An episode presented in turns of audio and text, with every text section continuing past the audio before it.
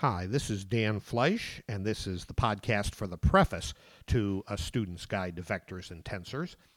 In this podcast, I'm just going to introduce you to the book, and I'll tell you a little bit about the goal of the book and why I think these topics are worth your time.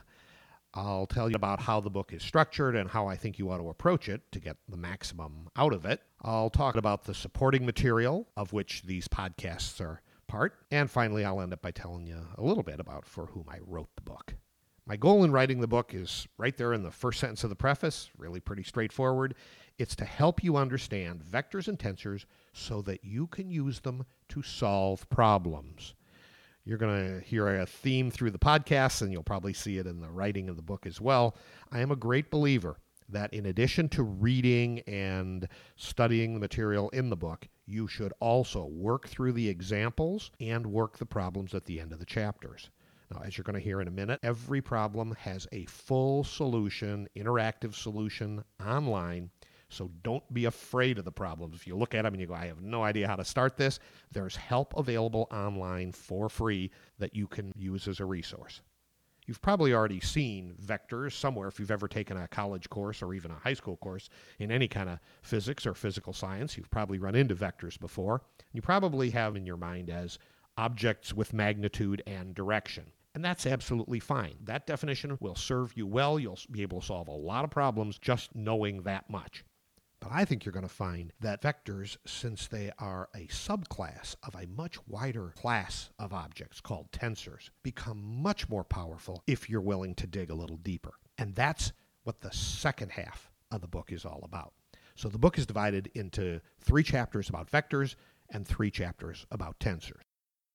The reason tensors are so important is because when you write an equation using tensors, you don't have to worry about which coordinate system you're in. And that's what caused the great mathematician and author Lillian Lieber to call tensors the facts of the universe, because they stand apart from any particular coordinate system that you might be observing from. There's a lot more about that in the later chapters of this book. I think tensors are a lot easier to understand if you've got a solid foundation in vectors before you dive into tensors. That's why the book is laid out like it is. As you'll see, there are a lot of ways to describe vectors. In the preface, you'll see a number of definitions about magnitude and direction, or ordered sequence, or transforming between coordinate systems in certain ways. Those are all correct definitions of vectors. But I think you achieve a deeper understanding when you can understand why each of them is true and might be useful to you in solving certain kind of problems. So I hope by the end of the book, if you work your way all the way through, you'll understand the value of each one of those definitions. Now, as I said, the book is structured in a way that I think will help you take as many steps in the direction of tensors as you'd like. The first three chapters deal with vectors. Chapters one and two present concepts of vectors and operations of vectors.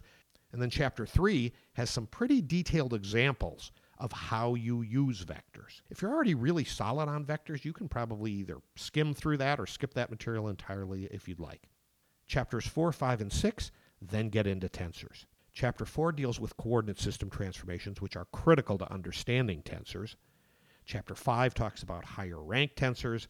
And Chapter six, just like Chapter three talked about vector applications, Chapter six talks about a few tensor applications. One in mechanics, one in electricity and magnetism, and one in general relativity. So, how is this book different than other books on these same topics? I'll let you be the judge of that. But one thing that's a little unusual is that this book gives equal treatment to vectors and tensors. So you can really select the part of it that's interesting to you. And as you work through, please avail yourself of the podcasts if you find that you're one of those people who learns better by hearing, or maybe would like to hear a slightly different explanation, and work through the problems. At the end of the chapter, there's about ten problems at the end of every chapter. Please work through those. Some of them may be very straightforward for you, and you can just knock them right off. Others may look impossible to do, but that's why the full solutions are online, and it's interactive in a way that you can get a hint, or you can get a second hint, or you can get a third hint. Some of the problems have as many as six or seven hints, some only two. But the idea is I tried to make that a resource that you'll be able to use as a learning tool rather than something that you feel anxiety about not being able to work the problem. So every problem fully worked on the book's website. So, for whom did I write this? Well, I wrote it for science and engineering students. And notice I don't just say physics and engineering students, because vectors are useful in a lot of physical sciences as well as in the biological sciences. So if you're a science student, if you're an engineering student, and you want a deeper understanding of vectors, or if you just want to know what tensors are about, this might be the book for you. And when I say students, I include self-study students and lifelong learners. You have my congratulations. I appreciate your dedication to leading the life of the mind, and I hope this book and these podcasts can help you in your journey.